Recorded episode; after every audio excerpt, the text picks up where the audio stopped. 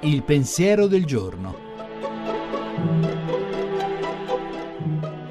In studio Alberto Melloni, storico del cristianesimo, direttore della Fondazione per le Scienze Religiose di Bologna.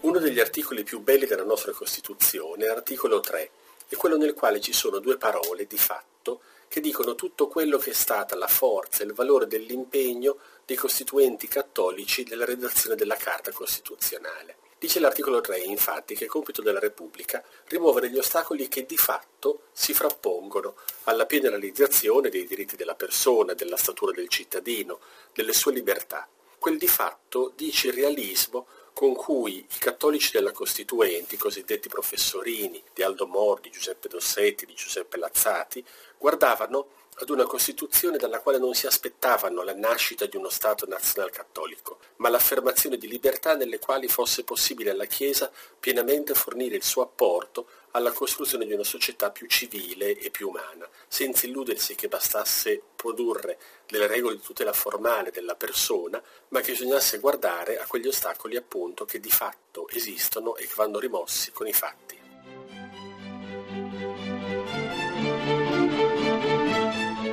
La trasmissione si può riascoltare e scaricare in podcast dal sito pensierodelgiorno.rai.it.